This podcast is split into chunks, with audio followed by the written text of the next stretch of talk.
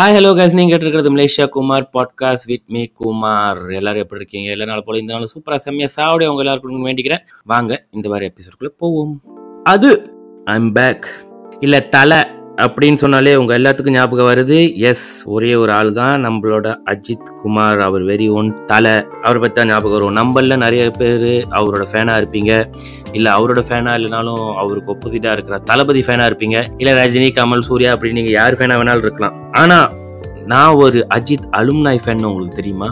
அது என்னடா அலும்னாய் ஃபேன்னு கேட்குறீங்கன்னா ஆமாம் அதாவது அழுவுற ஃபேன் இல்லை அலும்னாய் ஃபேன் அதாவது ஒரு காலத்தில் நாங்கள் வந்து நாங்கன்றது நான் தான் அஜித் பெரிய வெறியர்களாக இருப்போம். அதாவது தலை தான் மாசு மற்றதெல்லாம் தமாசுன்ற மாதிரி அப்படி சுற்றிக்கிட்டு இருந்தவங்க நாங்கள் ஐ மீன் நான் இப்போ வந்து அஜித் படத்தையும் பார்க்கறது இல்லை அஜித் ஃபேனுன்னு வெளியே சொல்லிக்கவும் தோணலை சொல்லிக்கவும் முடியல அப்படின்ற மாதிரி ஒரு நிலைமைக்கு மாறப்பட்டு வேற ஒரு ஹீரோவை சப்போர்ட் பண்ண ஆரம்பிச்சிட்டிங்கன்னா நீங்களும் நானும் தான் அஜித் அலும்னாய் ஃபேன் கிளப் நான் கிட்டத்தட்ட சுமாரா ஒரு ரெண்டு மூணு வருஷமா இருக்கும்னு நினைக்கிறேன். அஜித் படத்தை போய் தேட்டர்ல பார்த்தது. கடைசியா மூணு வருஷத்துல வந்தது ரெண்டு படம் தான் சொன்னீங்கன்னா எஸ் அந்த ரெண்டு படத்தையும் நான் போய் தேட்டர்லயும் பார்க்க முடியல. ஏன்னா பார்க்குற அளவுக்குன்ற மாதிரி அந்த படமும் வர மாட்டுது அஜித்தும் அந்த மாதிரி படங்களை கொடுக்க மாட்டாருன்னு தான் சொல்லணும். ஏன்டா ஒரு நாலு படம் நல்லா கொடுக்கலன்னா ஃபேனா இல்லைன்னா சொல்லிடுவீங்க நீங்களாம் உண்மையான ஃபேனாட ஆரம்பத்துலேருந்து. அப்படின்னு நீங்கள் கேட்குறது என் காதில் விளங்குது. ஆனால் படம் நடிக்காதது மட்டும் ஒரு காரணம் இல்லைங்க. அது வந்து கேமராக்கு முன்னுக்கு நடக்கிற விஷயங்கள். கேமராக்கு பின்னால் நடக்கிற சில விஷயங்கள்னாலையும் எனக்கு அஜித் குமார் பிடிக்காம போயிடுச்சு அப்படி என்ன அவர் கேமராக்கு பின்னால் செஞ்சார்? அது ஏன் எனக்கு பிடிக்காம போணுச்சு? எங்கள் ரெண்டு பேர்த்துக்குள்ளே என்ன அந்த கருத்து வேறுபாடுகள் மாமா மச்சான் பிரச்சனைன்ற மாதிரி இருக்குன்றது எல்லாத்தையும் நீங்கள் கேட்குறீங்க கேட்கணும்னா இந்த எபிசோட கடைசி வரைக்கும் கேளுங்க அப்பதான் உங்களுக்கு புரியும். ஏன்னா இந்த வார எபிசோடு நான் ஏன் அஜித் படத்தை பாக்குறத நிப்பாட்டிட்டேன்? ஏன்னா அவரோட ஃபேனா இருந்தேன்னா ஒரு அலுமினாய் ஃபேன் ஆயிட்டேன்றதுக்கு பத்தி தான் இந்த வாரம் நம்ம பேச போறோம். எஸ் இதுதான் இந்த வாரத்தோட டாபிக் கேஸ் ரொம்ப நாள் கழிச்சு இந்த வாரம் தான் எனக்கு வந்து சினிமாவை பற்றி திரும்பி பேசுறதுக்கு ஒரு வாய்ப்பு கிடைச்சிருக்கு. ஆரம்பத்துலேருந்து நான் சொல்லியிருக்கேன். எனக்கு வந்து இந்த சினிமா டாபிக்ஸ் தான் ரொம்ப பிடிக்கும் ஆனால் நம்ம அப்லோட் பண்ண முதல் ரெண்டு சினிமா எபிசோட்ஸ் வந்து ரெஸ்பான்ஸ் கொஞ்சம் மோசமாக இருந்தாலும் நான் அதை அப்படியே நிப்பாட்டிட்டு இந்த கருத்து ஊசி பக்கிட்டு போயிட்டேன். பட் இந்த வாரம் திரும்பி ஆரம்பிச்சு ஒரு கொண்ட்ரவர்ஷியலான டாப்பிக்கை சூஸ் பண்ணாமேன்னு சொல்லிட்டு தான் இந்த டாபிக் சூஸ் பண்ணேன். அண்ட் ஆல்சோ நான் கோ த்ரூ பண்ண விஷயங்கள் நான் ஒரு சினிமா ஃபேனாக நான் பார்த்த விஷயங்கள் தான் இது. ஸோ இதுதான் இந்த இந்த எபிசோட் ஆரம்பிக்கிறதுக்கு முன்னாடி ஒரு டிஸ்க்ளைமர் கொடுத்துட்றேன். இது முழுக்க முழுக்க என்னோட பாயிண்ட் ஆஃப் வியூ என்னோட கருத்துக்கள் மட்டும்தான். நீங்கள் ஒரு அஜித் ஃபேனாக இருந்தீங்கன்னா அஜித் ஒரு வெ- இருந்தீங்கன்னா நான் சொல்ல போகிற பாயிண்ட்ஸ்லாம் உங்களுக்கு பிடிக்காம இருக்கலாம். ஸோ நீங்கள் பரவாயில்ல ஒரு எபிசோட கேட்கலாம் கூட பரவாயில்ல. நீங்கள் இப்பயே இந்த எபிசோட ஸ்கிப் பண்ணிட்டு போயிருங்க. ஏன்னா எப்படி இந்த எபிசோட கேட்டுட்டு என்னை எங்கேயாவது வெளியே பார்த்தீங்கன்னா தக்காளி விட்டு அடிக்கணும்னு தோணுச்சுன்னா வேணாம் விட்டுருக்கே தயவு செஞ்சு ப்ளீஸ் ஸோ அந்த ஒரு டிஸ்க்ளைமரோட வாங்க இந்த எபிசோட ஆரம்பிப்போம். எனக்கு முத முதல்ல அஜித் நடித்த படத்துலேயே பிடிச்ச படம் வந்து அதாவது நான் ஒரு ஃபேனாக ஆகிறதுக்கு முத காரணமாக இருந்தது வந்து வாலி. ஆமாம் அது வரைக்கும் நான் அதுக்கு முன்னுக்கே அவர் வந்து காதல் கோட்டைன்றது தான் அவரோட பெரிய ஹிட்டு பட் அந்த காலத்தில் வந்து எனக்கு அவ்வளோ அந்த காதல் கோட்டை அவ்வளோ இம்பேக்ட் ஏற்படுத்தல. ஏன்னா எனக்கு அப்பயே பார்க்கும்போது என்ன வச்சிருந்தாங்கன்னா ஊட்டிலேருந்து யாருன்னு தெரியாமல் காதலிச்சிட்டு இருக்கீங்கன்னா ஒரு பஸ் ஏறி போயிருந்தீங்கன்னா ஊட்டியில் தேவயானை பார்த்துருக்கலாம். படத்தை ரெண்டு மணி நேரத்தில் ஒரு மணி நேரத்துல முடிச்சிருக்கலாம்னு தோணும். பட் இருந்தாலும் வேணா அது ஒரு கல்ட் கிளாஸிக் அதை நம்ம அப்படியே விட்டுருவோம். வாலியா எனக்கு ரொம்ப பிடிச்ச படம்னா அந்த மாதிரி ஒரு வித்தியாசமான படத்தை ஒரு வித்தியாசமான ஸ்கிரீன் பிளேவை நான் அது வரைக்கும் பார்த்ததில்ல. அதாவது ஒரு ஹீரோ அவர் தான் ஹீரோ அவர் தான் வில்லன் கூட பிறந்த ரெண்டு பேரும் அண்ணன் ரெட்ட பிரிவிங்க அதுல ஒருத்தர் ஊமை. அந்த ஊமை அவரோட வெக்கர புத்திக்கும் நான் எது நினைச்சாலும் அடைஞ்சே தீரணுன்ற ஒரு விஷயத்துக்காக அவர் தம்பி ஒய்ஃப் பரவாயில்ல எனக்கு பிடிக்கணும்னு நான் செஞ்சே ஆகணுன்ற அவ்வளோ ஒரு கிரே ஷேட்ல நடிச்ச ஹீரோ நான் அப்பதான் முதல் தர பார்த்தேன். ஸோ அது எனக்கு ரொம்ப பிடிச்சிருந்துச்சு. ஒரு ஹீரோ என்னடா இவ்வளோ ஒரு வித்தியாசமான ரோல்ல நடிச்சிருக்காரு? அதுவும் பேசாமையே இவ்வளவு பண்ணியிருக்காருன்னா இவர் தான்டா ஹீரோ இவருக்கு தான் நம்ம ஃபேனா இருக்கணுன்ற மாதிரி நான் டிசைட் பண்ணது அந்த மூமெண்ட் தான். சினிமாவை தாண்டி பார்த்துக்கிட்டிங்கன்னா வேற விஷயம் வந்து உங்களுக்கு ஏன் வந்து நீங்க அஜித் ஃபேனா இருக்கணும்னு கேட்டிங்கன்னா எல்லா அஜித் ஃபேனும் சொல்ற ஒரே டைலாக் வந்து அவர் வந்து சொந்தமா சுயம்பு மாதிரி முன்னேறி வந்தவர் அப்படின்னு. எந்த ஒரு ஹெல்ப்பும் இல்லாம இந்த இண்டஸ்ட்ரிக்குள்ள வந்து அவங்க அப்பா ஒரு ப்ரொடியூசர் இல்ல சித்தப்பா ஒரு டைரக்டர் இல்ல அவரா சொந்தமா இண்டஸ்ட்ரிக்குள்ள பூந்து அவருக்காக ஒரு இடத்த தேடி ஹீரோ ஆகி நம்பர் ஒன் ஹீரோவை வந்து அந்த- இடத்துல வந்து பிடிச்சாரு. அதே ரீசனுக்காக தான் எனக்கும் பிடிக்கும். ஏன்னா அது வந்து அந்த கதை கேட்டாலே நம்மளுக்கு வந்து இப்ப வந்து விஜய் சேதுபதி சிவகார்த்திகன் இந்த மாதிரி நிறைய பேர் வந்துட்டு ஆல்மோஸ்ட் த சேம் ஹிஸ்டரியோட தான் எல்லாரும் வராங்க. அதாவது எந்த ஒரு பேக்ரவுண்டும் இல்லாம சினிமாக்குள்ள வந்து பெருசா சாதிச்சவங்க. பட் அப்ப அந்த காலத்துல ஆரம்பிச்சது வந்து அஜித். ஸோ ஒரு செல்ஃப் கான்ஃபிடென்ஸ்க்கு வந்து ஒரு எபிட்டோமா இருந்தது வந்து அஜித் தான். அண்ட் ஆல்சோ அவர் வந்து man of multi talent Ajith வந்து நீங்க பாத்துக்கிட்டீங்கன்னா நடிச்சிருக்காரு. அதை தவிர அவர் ஒரு பெரிய கார் ஏசர் உங்களுக்கு எல்லாத்துக்கும் தெரியும். அதுக்கப்புறம் அவர் ஒரு போட்டோகிராஃபர் இல்லன் போட்டோகிராஃபி அதுக்கப்புறம் அவர் அவர் குக்கிங் படிச்சிருக்காரு. செம்மையா சமைப்பாரா? நிறைய இன்டர்வியூஸ்ல எல்லாம் சொல்லுவாங்க. அவர் கூட வேலை செஞ்சவங்க ஐ மீன் படத்துல இருக்கவங்க எல்லாத்துக்கும் அவர் சமைச்சு கொடுப்பாருன்னு. அதுக்கப்புறம் அவர் வந்து ஒரு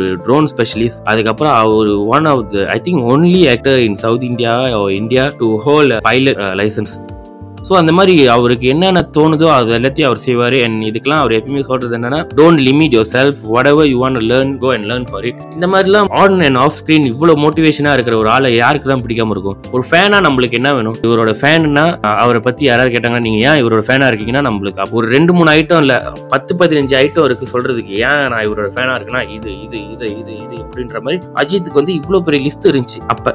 அது அது மட்டும் இல்லாமல் அந்த காலத்தில் அவர் நடித்த படங்கள்லாம் நீங்கள் பார்த்தீங்கன்னா வேற லெவல் ஹிட்டாக இருக்கும். அட் த சேம் டைம் வேற மாதிரி ஒரு எக்ஸ்பெரிமெண்டாக வேற வேற மாதிரி கதைகள்லாம் நடிச்சிருப்பாரு.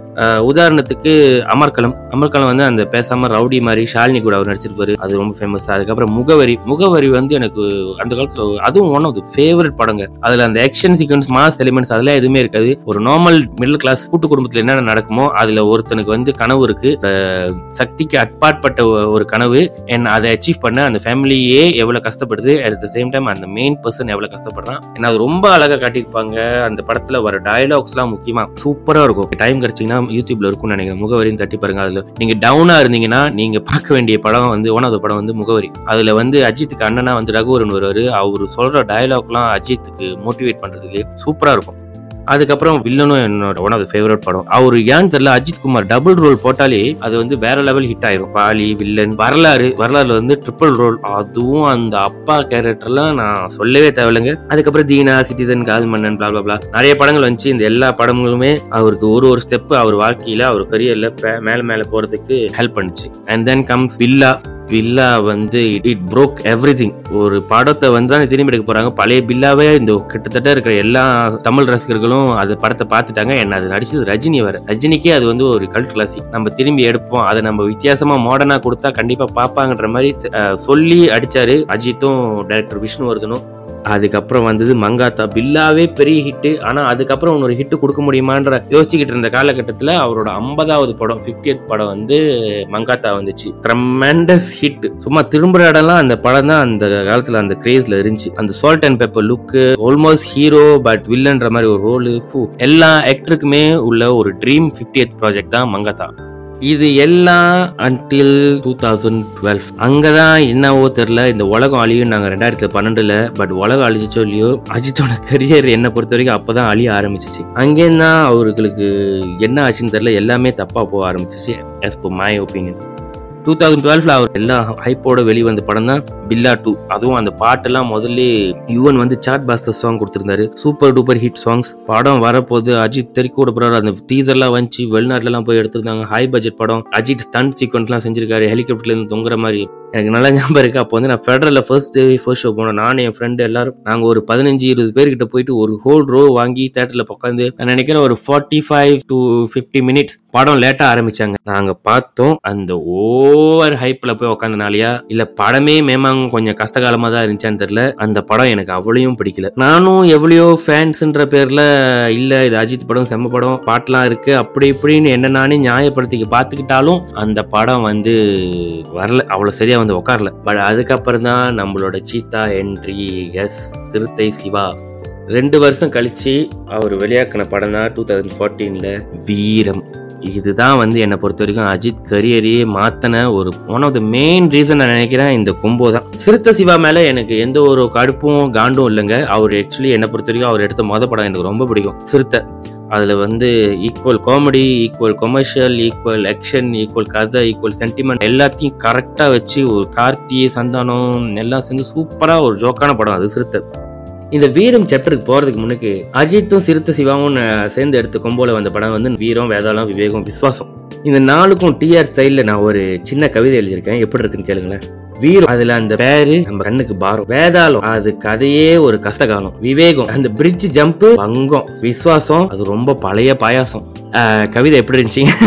ஓகே புரியுது. இந்நேரத்துக்கு எல்லாரும் டேய் இதெல்லாம் தயவு செஞ்சு நிப்பாட்டிருவோம் பாட்காஸ்ட் கேட்கறதே கஷ்டமா இருக்குது. இல்ல கவிதைலாம் நீங்க சொல்றது எனக்கு புரியுது. இருந்தாலும் என்னோட மன குமுறுகளை தான் நான் அப்படி கவிதையா எழுதியிருக்கேன். அதுவும் அந்த விவேகம் அந்த ரஷ்யாவோ பல்ஜேரியாவோ எங்கேயோ இருப்பாரு. அந்த ஆமிலாம் துரத்தும் போது தமிழ்ல அவன் வெள்ளக்காரனு கிட்ட பஞ்சுரல சொல்லிட்டு அந்த பாலத்துல குதிச்சு டேம்ல தப்பிச்சு ஐயோ எம்மா என்ன? அதெல்லாம் முடியல. என்ன மாதிரியான நார்மல் பிரெயின் இருந்திருந்தா அந்த டைரக்டரும் அந்த ஹீரோ ஸ்கிரீன் பிளே எழுதணுங்க. அந்த சீனை யோசிச்சிருப்பாங்க. இல்ல சார் நீங்க அங்க போய் நிக்கிறீங்க அவங்க கிட்ட தமிழ் பேசி பின்னால குதிக்கிறீங்க. இல்ல சார் இதுல எதுவுமே லாஜிக்கா இல்ல. இல்ல பரவாயில்ல பண்ணுங்க சார் நீங்க பண்ணா கண்டுக்க மாட்டாங்க. நீங்க தான் அஜித். சோ முன்னுக்கு இருக்கிற வெள்ளக்காரனா இருந்தாலும் அவனுக்கு தமிழ் என்ன தெலுங்கு எல்லாமே புரியும். நீங்க பேசுங்கன்ற மாதிரி இருக்கும்.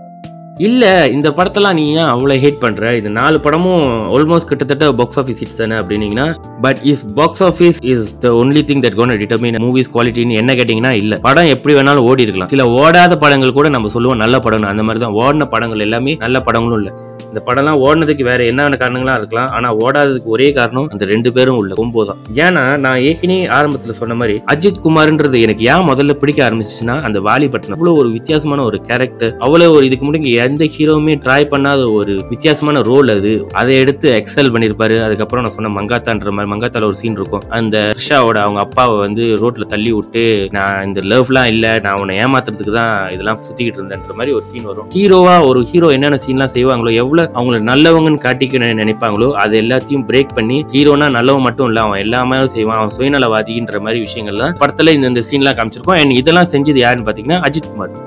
பட் அப்படியே ஃபாஸ்ட் ஃபோர்ட் பண்ணி இப்ப அஜித் குமார்னா யாருன்னா அந்த கிளாசிக் ஹீரோ ஆயிட்டாரு. And also there is no any experiment in his reason movies அவரோட கடைசி பத்து படம் எடுத்து பாத்தீங்கன்னா அவர் பண்ணது எல்லாமே ஒரு ரெண்டு விதமான கேரக்டர் தான். நேர்கொண்ட பார்வையை மட்டும் எடுத்துருவோம். நீர்கொண்ட பார்வையா நேர்கொண்ட பார்வையா அது மட்டும் எடுத்துவோம் ஏன்னா அது வந்து பிங்கோட ரீமேக் அதை தவிர நீங்க அவர் கடைசி பத்து படம் பாத்துக்கிட்டீங்கன்னா துணிவு கேங்ஸ்டர் வள்ளிமை போலீஸ் விஸ்வாசம் ஒரு மாதிரி வில்லேஜ் கேங்ஸ்டர் விவேகம் ஒரு மாதிரி இன்டர்நேஷனல் கப் வேதாளம் கேங்ஸ்டர் என்ன இருந்தால் போலீஸ் வீரம் கேங்ஸ்டர் ஆரம்பம் போலீஸ் இதுதான். நீங்க பாத்தீங்கன்னா போலீஸ் கேங்ஸ்டர் போலீஸ் கேங்ஸ்டராகவே தான் அவரோட கடைசி பத்து படங்கள் போயிட்டு இருக்கு நான் அடுத்த படம் எப்படி போக போகுது கூட எனக்கு தெரியல. ஆல்மோஸ்ட் இந்த மாதிரி ஒரு லைனாப்ல தான் போகும் போல இருக்கு. லிஸ்ட்டை பார்த்தா அவர் வந்து அடுத்தது நான் நினைக்கிறேன் போலீஸை தான் வருவார் ஏன்னா இதுக்கு முன்னாடி துணிவில் வந்து ஒரு இன்டர்நேஷனல் கேங்ஸ்டராக இருந்தாரு ஸோ அடுத்தது நான் நினைக்கிறேன் எப்பயும் போல ஒரு இன்டர்போல் போலீஸ் ஆயிடுவார் போல ஸோ ஒரு எக்ஸ்பெரிமெண்ட் பண்றதே இல்ல. ஒரு வித்தியாசமான கதையே எடுக்கிறது இல்ல. இப்போ உள்ள காலகட்டத்தில் பார்த்துக்கிட்டிங்கன்னா everybody needs and experiment role Vijay அஜித்தோ ரஜினியோ ரஜினி கூட இப்பெல்லாம் ரஜினியே நடிச்ச கூட நம்ம போய் வித்தியாசமா இருந்தா தான் பாக்குறோம். தர்பார்ன்ற ஒரு படம் வந்துச்சு. அவர் அதே நார்மல் போலீஸ் அதே விஷயங்கள்லாம் செஞ்சுக்கிட்டு இருந்தாரு. படத்தை யாருக்கும் பிடிக்கல எதுவுமே நல்லா இல்லைன்ற மாதிரி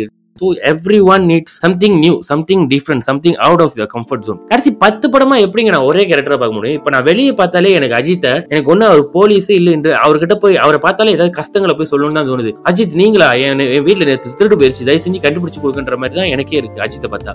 இப்போ போன வாரத்துக்கு முன்னுக்கு வந்து விடுதலைன்ற ஒரு படம் வந்துருந்துச்சு. நான் கூட இன்ஸ்டாகிராம்ல அதை பற்றி எழுதி போட்டிருந்தேன். வேற மாதிரி எடுத்திருந்தார் வெற்றிமாறன். ஆஸ் யூஷுவல் நம்மளுக்கு தெரியும் வெற்றிமாறன் அவர் கையில எந்த ஆக்டர் கிடைச்சாலும் வேற லெவல் பெர்ஃபார்ம் பண்ணுவாங்க. சூரி முத தடவையா ஹீரோவா பண்ணியிருந்தாரு. அவரோட அந்த இன்னசென்ஸ் அந்த ஆக்டிங்லாம் அது வேற எபிசோடுக்கு நம்ம வெற்றிமாறனை பத்தி ஒரு நாள் தனியா பேசலாம். ஸோ அந்த மாதிரி ஒரு காமெடியனுக்கே இங்க இவ்வளவு பெரிய சேலஞ்சிங் ரோல் ஒரு ஒரு டைவர்ஷன் தேவைப்படுது. In order for them to challenging themself as a fan நம்ம எதிர்பார்க்கறது புதுசு தான் பத்து படத்துக்கு முன்னுக்கு சூரிய வந்து டொமாட்டோ அப்படின்னா சிரிப்பு வரும். அதே திரும்பி அடுத்த பத்து படத்துக்கும் அந்த மாதிரி டொமாட்டோ டொமாட்டோனா சிரிப்பு வராது. அந்த மாதிரி தான் ஒரு ஒரு படத்துக்கு வேற காமெடி செய்யணும் இல்லைன்னா காமெடி விட்டு நீங்க வேற விஷயத்தையும் செய்யணும்னு தான் அவங்களும் இறங்கியிருக்காங்க. அண்ட் அவங்களோட வேற சைடு ஆஃப் ஷேட் நம்ம பார்க்கலாம். அதாவது அவங்க காமெடி மட்டும் பண்ண மாட்டாங்க சீரியஸ் பண்ணுவாங்க ஆக்ஷன் பண்ணுவாங்க. அந்த மாதிரி நம்மளுக்கு அவங்களோட டைவர்சிட்டியை நம்மளுக்கு காட்டுறாங்க. இவ்வளவு ஜூனியர்ஸே இவ்வளவு பண்ணும்போது சீனியர் நீங்க ஒரு எக்ஸாம்பிளா இருக்கணும். இப்ப கமலஹாசன்லாம் வந்து ஏன் அந்த அவ்வளவு பெரிய லெஜெண்டா இருக்காருன்னா அவர் அவ்வளோ விஷயங்கள் இத்தனை வருஷமா அவரோட அவருக்கு அவரே புதுமைப்படுத்திக்கிட்டது in every single movie that is trying அந்த காலத்துல ஒரு இந்தியன் அப்படி விளையாக்கிருந்தாருன்னா இப்போ வந்து இந்தியன் டூ வேற மாதிரி ஒரு இன்ஸ்டாகிராம்ல போஸ்ட்லாம் போடுறாரு. என்ன நடக்க போகுது என்ன மாதிரி வரப்போகுதுன்னு தெரியல. பட் கண்டிப்பா ஒரு புது வித்தியாசமா அவங்களுக்கு அவங்களே சேலஞ்ச் பண்றாங்கன்னு நம்மளுக்கு தெரியுது.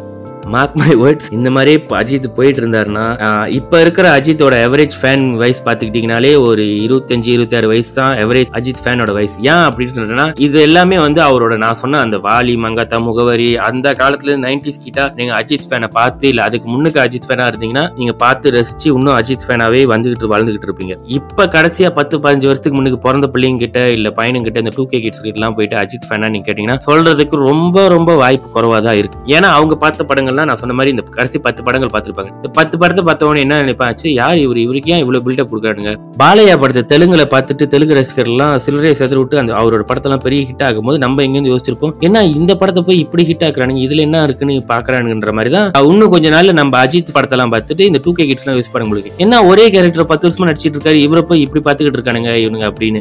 அண்ட் அந்த நான் சொன்ன அந்த எவரேஜ் ஃபேன்ஸ்க்குலாம் இன்னும் இன்னும் வயசாக வயசாக அவங்களும் மேபி அந்த தேட்டர் போறதை குறைஞ்சிருவாங்க இன்னொன்னு அந்த ஃபேன் பேஸே மாறிடும் அந்த மாறின ஃபேன் பேஸ்ல அஜித்தோட ஃபேன் பேஸ் ரொம்ப ரொம்ப குறைஞ்சிரும். அண்ட் இவ்வளோ பெரிய ஆக்டரா இருந்த அஜித் நான் சொன்ன ஒரு மிகப்பெரிய சேலஞ்சிங் ரோல்ஸ் சேலஞ்சிங் மூவிஸ்லாம் கொடுத்த ஒரு பெரிய ஆக்டர் தலைன்ற ஒரு ஹிஸ்டரியில காணா போயிடுவாரோன்ற பயத்தினால தான் நான் இதெல்லாம் சொல்றேன்.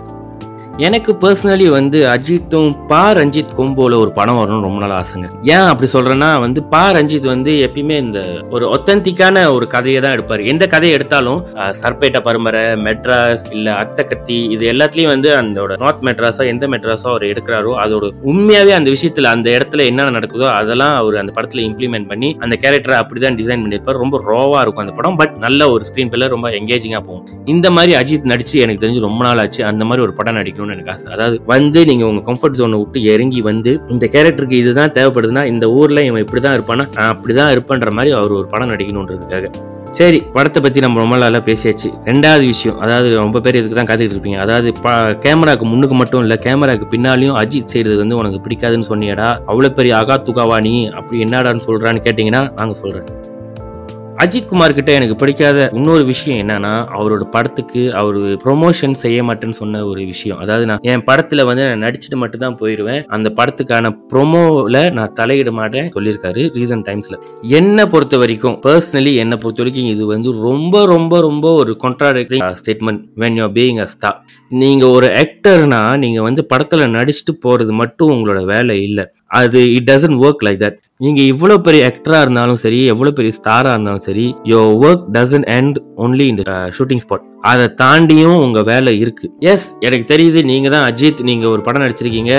இந்த படத்தை போய் நீங்க எனக்காக பார்க்கலாம் அப்படின்னு. ஆனா இல்ல அப்படிலாம் இருக்காது. ஏன்னா இங்க இங்க ஒரு அஜித் இருக்காரு ஒரு கமல் இருக்காரு ஒரு ரஜினி இருக்காரு ஒரு விஜய் இருக்காரு நான் சொல்லிட்டே போயிட்டே இருக்கலாம். இவங்க எல்லாருமே ஒரு பெரிய டேலண்ட் தான் and they all good in own way and I am gonna choose to go for a movie that is gonna be worth for me also இவங்களோட ஃபேன் ஃபேன்ன்றதுனாலையும் நான் படம் பார்க்க முடியாது. எனக்கும் சில எக்ஸ்ட்ரா பாயிண்ட்ஸ் இருக்கணும். அதாவது இந்த படம் போய் தேட்டரில் பார்க்கறதுக்கு இப்போதான் நான் போகணுன்றது தான் என்னோட ஒரு ஃபேனா ஒரு செக்லிஸ்ட் அண்ட் அந்த செக்லிஸ்ட் ஃபுல்ஃபில் பண்றது தான் இந்த ப்ரொமோஷனோட வேலை. அதாவது இந்த படம் நாங்கள் எடுத்திருக்கோம் இவர் இவரெல்லாம் நடிச்சிருக்காங்க ஆனால் ஆனால் இதில் என்ன நாங்கள் புதுசாக செஞ்சிருக்கோம்? என்ன இதில் இருக்கு? என்ன கதை? எது எதுக்காக நீங்கள் எதிர்பார்த்து இந்த தேட்டருக்கு வரலாம்? அப்படி இப்படின்னு இது எல்லாத்தையும் எக்ஸ்பிளைன் பண்ணுறது தான் ப்ரோமோ மூவி ப்ரொமோஷன் வந்து ரெண்டு விஷயத்துக்காக செய்வாங்க. ஒன்று வந்து அந்த படத்தை பற்றி அவேர்னஸ் இன்க்ரீஸ் பண்ணுறதுக்கு இன்னொன்று வந்து அந்த ஆக்டரை பற்றி அவேர்னஸ் இன்க்ரீஸ் பண்ணுறதுக்கு அதாவது இந்த படத்தில் வந்து இவர் இவர் நடிச்சிருக்காரு இப்படி இப்படின்னு. பட் அந்த படத்தில் வந்து நம்ம ஒரு ஒரு போலீஸாக பார்க்குறோம் ஒரு வில்லனாக பார்க்குறோம் காமெடியனா பார்க்குறோம் இப்படி என்ன வேணாலும் இருக்கலாம். பட் அதெல்லாம் தாண்டி அவங்களுக்கு ஒரு கேரக்டர் இருக்கும். அந்த கேரக்டருக்காக தான் நம்ம ஒரு அவரோட ஃபேனாக ஆகும் என்னதான் இந்த படத்தில் வந்து இவங்க நல்லா செஞ்சிருந்தாலும் இவங்களோட கேரக்டர் வெளியே நல்லா இல்லைன்னா நிறைய பேர் அவங்களுக்கு ஃபேன் ஃபாலோவிங்காக இருக்க மாட்டாங்க. மேபி படத்தில் மட்டும் பார்த்துட்டு நல்லா நடிச்சிருக்கான்னு சொல்லிட்டு போயிடுவாங்க தட்ஸ் ஹவ் என்னை பொறுத்த வரைக்கும் Rajini become whoever he is today because என்னதான் அவர் படத்துல ரஜினியா இருந்தாலும் ஸ்டைல் சாம்ராட் சூப்பர் ஸ்டார் அதெல்லாம் இருந்தாலும் படத்துக்கு அப்பாற்பட்டும் அவர் தான் நிஜ வாழ்க்கையிலும் ஒரு சூப்பர் ஸ்டார் அவர் பேசினா மாஸ் அவர் அவர் இருக்கிற ஹம்பல்னஸ் அவர் உதவி செய்யறது இந்த மாதிரி எல்லாமே மக்களுக்கு பிடிச்சு போய் தான் சூப்பர் ஸ்டார் வந்து பீயிங் சூப்பர் ஸ்டார் இங்க பாகுபலி எடுத்த ராஜமௌழியே ட்ரிபிள் ஆருக்கு வந்து ஊர் ஊரா போய் ப்ரொமோட் பண்ணாரு. அவர் நினைச்சா சொல்லிருக்கலாம் நான் ராஜமௌலி தானே நான் எப்படிப்பட்ட படம் எடுப்பேன்னு உங்க எல்லாருக்கும் தெரியும். அப்ப கூட நம்ம யாரும் போயிட்டு ராஜமௌலிக்காக அந்த படத்தை பார்த்துருப்போம். மேபி ஒரு பத்து பர்சன்ட் பதினஞ்சு பர்சன்ட் முக்கனா கூட என்ன ஒரு இருபது இருபத்தஞ்சு பர்சன்ட் பேர் போய் பார்த்துருப்பாங்க. ராஜமௌழிக்காக அவர் ப்ரோமோவே பண்ணலாம். ஆனா மிச்சம் இருக்கிற எழுபது எண்பது பர்சன்ட் பீப்புள் போய் படத்தை பார்த்தது அவங்க கூவி கூவி பண்ண அந்த ப்ரொமோஷனால தான். இந்த படத்துல இது இருக்கு இந்த படத்துல இது இருக்கு. அந்த நாட்டு நாட்டு பாட்டு ஃபேமஸ் ஆகி நம்ம அட்டென்ஷனை கிராப் பண்ணி அந்த டான்ஸை நம்ம பார்த்து இதெல்லாம் சேர்ந்ததுக்கு அப்புறம் தான் சரி வா இந்த படத்துல என்னமோ இருக்கு போல இருக்கு அப்படின்னு நம்ம நினைச்சு பார்ப்போம். இங்க ஆப்பிள் ஐபோன் வழியாக்குனாலே ப்ரோமோ பண்ணணுங்க. அது எப்படி அஜித் மட்டும் சொல்லலாம் நான் என் படத்தை ப்ரோமோ பண்ண மாட்டேன் நீங்களே வந்து பாத்துக்கங்க அப்படின்னு. அது முழுக்க முழுக்க ஒரு என்னை பொறுத்த வரைக்கும் லாஜிக்கே இல்லாத விஷயம். அண்ட் ஆல்சோ நான் சொன்ன ரெண்டாவது விஷயம் அதாவது வந்து ஒரு ஆக்டரா அவங்களுக்கு இரு- அவங்களுக்குள்ள உண்மையான முகத்தை அவங்க மீன் எப்படி மக்கள்கிட்ட பிஹேவ் பண்ணுவாங்க எப்படி அவங்க ஃபேன்ஸ் கிட்ட பேசுவாங்க எப்படி அவங்களை ட்ரீட் பண்ணுவாங்கன்றத நம்ம பார்க்கறது தான் இந்த ப்ரொமோஷனல் ஈவெண்ட்ஸ் மூலியமா தான்.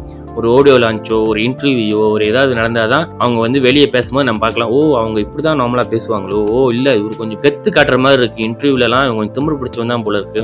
ஐயோ இல்லை இங்க பாருங்க இந்த ஆடியோ லான்ச்ல இவர் எவ்வளோ நல்லா பேசினாரு அப்படின்னு. இதே கேட்க இன்ஸ்பைரிங்காக இருக்கு. அப்படின்னு நம்ம இதெல்லாம் சொல்றதுக்கு காரணமே the interactions whatever that they do behind the movie that connects between audience and celebrity இதுதான் நம்மள இன்னும் கனெக்ட் பண்ண முடியும் படம் நம்ம அந்த தேட்டருக்குள்ள இருக்கிற வரைக்கும் நம்மள கனெக்ட் பண்ண வைக்கும். பட் அந்த படத்தை தாண்டி படம் மூணு மணி நேரம் முடிஞ்சதுக்கு அப்புறமும் நம்ம அந்த ஹீரோ கூட நம்மளுக்கு ஒரு கனெக்ஷன் இருக்கணும். நம்மளுக்கு அவரோட கருத்துலாம் நம்மளுக்கு பிடிச்சிருக்கு. அவர் கூட நம்மளோட வேவ் லென்ஸ்ல டிராவல் பண்ணணும்னா இந்த எக்ஸ்ட்ரா விஷயங்கள் தான் ஹெல்ப் பண்ணும். பட் அஜித் விஷயத்துல அது என்னவோ தெரில ஏன் அவர் இந்த முடிவு எடுத்தாருன்னு தெரில கேட்டா சொல்றாங்க ஏன்னா அவர் வந்து அவரோட ஃபேன்ஸை வந்து ஸ்கேப் கோட்டா பாய்க்க கூடாதுன்றதுக்காக அவரோட எல்லா ஃபேன்ஸ்ல போய் டாப் பண்ணிட்டாரு. அதனால தான் அந்த ப்ரொமோஷன்லயும் அவர் எதுவும் கலந்துக்கிறதுல அப்படின்னு. அப்படிலாம் எதுவுமே இல்லைங்க. என்ன இப்ப நடந்துட்டு போகுது? இப்ப ரஜினியே வந்து அவருக்கு இல்லாத ஃபேன் ஃபாலோவிங்க தமிழ்நாட்டுல. அவரே ஒரு படம் வச்சாலும் ஒரு உடல் சொல்றாரு ஃபேன்ஸ் வராங்க அவரை பாக்குறாங்க. ஒரு சந்தோஷத்துல திரும்பி போறாங்க. ஆ இன்னைக்கு வந்தோம் நம்ம ரஜினியை பார்த்தோம் தலைவரை பார்த்துட்டோம் அப்படி இப்படின்னு. இதுல என்ன இருக்க போது அஜித் வந்தாலும் அவர் ப்ரொமோஷன் என்ன இதுல வந்து அவர் வந்து ஒரு பாக்குறாரு? இதுல வந்து ஒரு bad point something bad gonna happen by doing this நீங்க வந்து ஒரு இவெண்ட் வச்சு உங்க ஃபேனை பாக்குறதுனால ஒரு கெட்டதும் நடக்க போறது நல்லது நல்லதுதான் நடக்க போகுது. உங்களை இவ்வளவு நாளா உங்க தேட்டர்ல போய் உங்களுக்கு செலவு பண்ணி கேட்டு செலவு பண்ணி பார்க்க போற உங்க ஃபேன் உங்க மூஞ்ச பார்த்துட்டேன்னு சந்தோஷம் தான் படுவான். அண்ட் ஆல்சோ எனக்கு வந்து அது வந்து ஒரு ரொம்ப அகம்பாவம் உள்ள ஸ்டேட்மெண்ட் மாதிரி இருக்கு. என்னமோ ஓவர் கான்ஃபிடென்ட் மாதிரி இருக்கு. அதாவது நான் வந்து என் படம் நடிச்சா நான் என் பேரை போட்டாலே போஸ்டர்ல போடுவோம் தேட்டர்ல ஆள் வருவான் நான் வந்து பேசணும்னு இல்லை. நான் அந்த மாதிரி ஒரு பெரிய மாதிரிலாம் இல்லை. நான் ஏற்கனவே சொன்ன மாதிரி இங்க யாரா இருந்தாலும் அவங்களோட ப்ரொடக்ட அவங்க ப்ரொமோ பண்ணி அவங்க அதை மார்க்கெட் பண்ணி அவங்க அதை பத்தி பேசி வித்தாதான் விலைக்கு ஓடும்.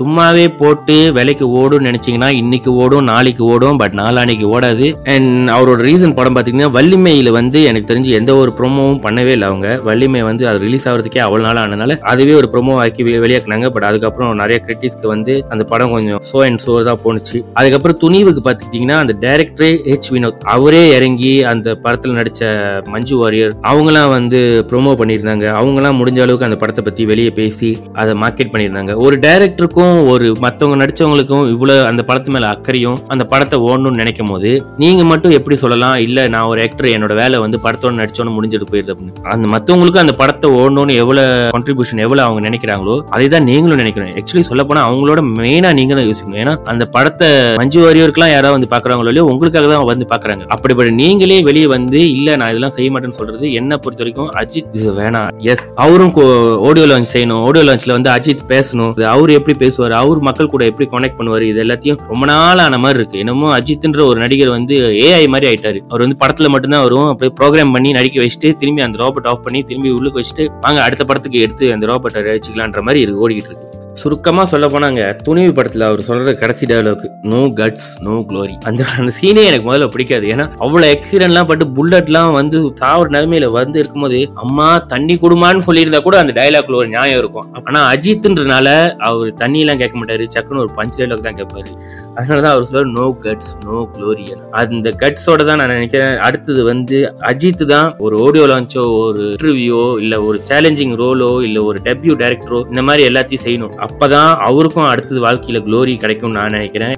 ஸோ அவ்வளோதான் கைஸ் நம்மளோட இந்த வார episode as those are the things that made me to say that I am no longer Ajith fan or I am no longer வாட்சிங் Ajith movies as much as I want to watch it in last ten years or fifteen years ஆமாம் எனக்கு இப்போ வர படங்களில் அவ்வளோ விருப்பமும் இல்லை அவ்வளோ ஆர்வமும் இருக்க மாட்டுது அண்ட் இதெல்லாம் தான் அதோட காரணங்கள். அண்ட் அஜித் நினைச்சா இப்ப நான் சொன்ன எல்லா விஷயங்களையும் அவர் நாளைக்கு ஒரே படத்துல இது எல்லாத்தையும் மாத்தி எழுதி தும்சமாக்கி போயிட்டே இருக்கலாம். ஏன்னா ஹி இஸ் ஸ்டில் இந்த டாப் ஆஃப் த லீக் என்னதான் இவ்வளவு நான் சொன்னாலும் தமிழ்நாட்டில் அவர் இருக்கிற ஃபேன் ஃபாலோவிங்ஸ் அது இன்னும் டாப்ல தான் இருக்கு. அவரு இன்னும் அதே அல்டிமேட் ஸ்டார் அஜித் தான்.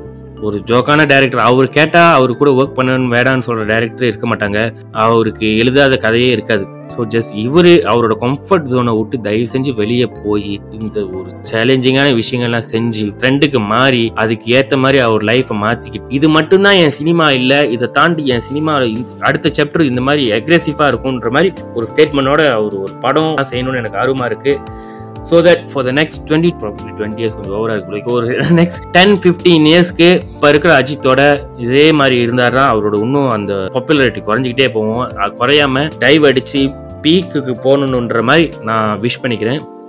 அண்ட் ஆல்சோ இது நம்மளோட ஃபிஃப்த் ஃபிஃப்டீன்த் எபிசோட் கைஸ் ரொம்ப ரொம்ப ரொம்ப ரொம்ப தேங்க்ஸ் நான் ஏற்கனவே எபிசோட் ஆரம்பத்தில் சொன்ன மாதிரி நீங்கள் கொடுக்குற சப்போர்ட்லாம் வர வர அது அப்படியே இன்க்ரீஸ் ஆகிட்டே இருக்கு. நம்ம ஆஃப் லிசனர்ஸும் சரி டவுன்லோட்ஸ் எல்லாமே ரொம்ப ரொம்ப தேங்க்ஸ் எனக்கு நிறைய பேர் மெசேஜ் அனுப்புறீங்க. ப்ளீஸ் கீப் இட் கோயிங் எனக்கு ஒரு ஒரு எபிசோடும் கேட்டு உங்களுக்கு என்னென்ன தோணுதோ முக்கியமாக இந்த வாரத்தோட எபிசோட கேட்டு உங்களுக்கு என்ன தோணுதோ அப்படின்னு ஒரு அஜித் ஃபேனாக இருந்துச்சு ஏன்டா இதெல்லாம் பேசுகிற அப்படின்னு கேட்டீங்க திட்டுனா கூட பரவாயில்ல. எனக்கு மெசேஜ் அனுப்புங்க. Follow me in my Instagram Facebook Kumaresan சுப்பிரமணியம்னு இருக்கும். ஆல்சோ மறக்காம நம்ம சேனலை பாட்காஸ்ட் சேனலை ஃபாலோ பண்ணிடுங்க பெல் ஐக்கான் ப்ரெஸ் பண்ணுங்க. அப்பதான் வார வாரம் நம்ம போடுற எபிசோடு உங்களுக்கு வரும். This Kumar signing off from Nesha Kumar podcast அடுத்த வாரம் இன்னொரு இன்ட்ரெஸ்டிங்கான டாப்பிக்கோட நம்ம திரும்பி மீட் பண்ணுவோம். டாட்டா பாய் பாய் கைஸ் அது.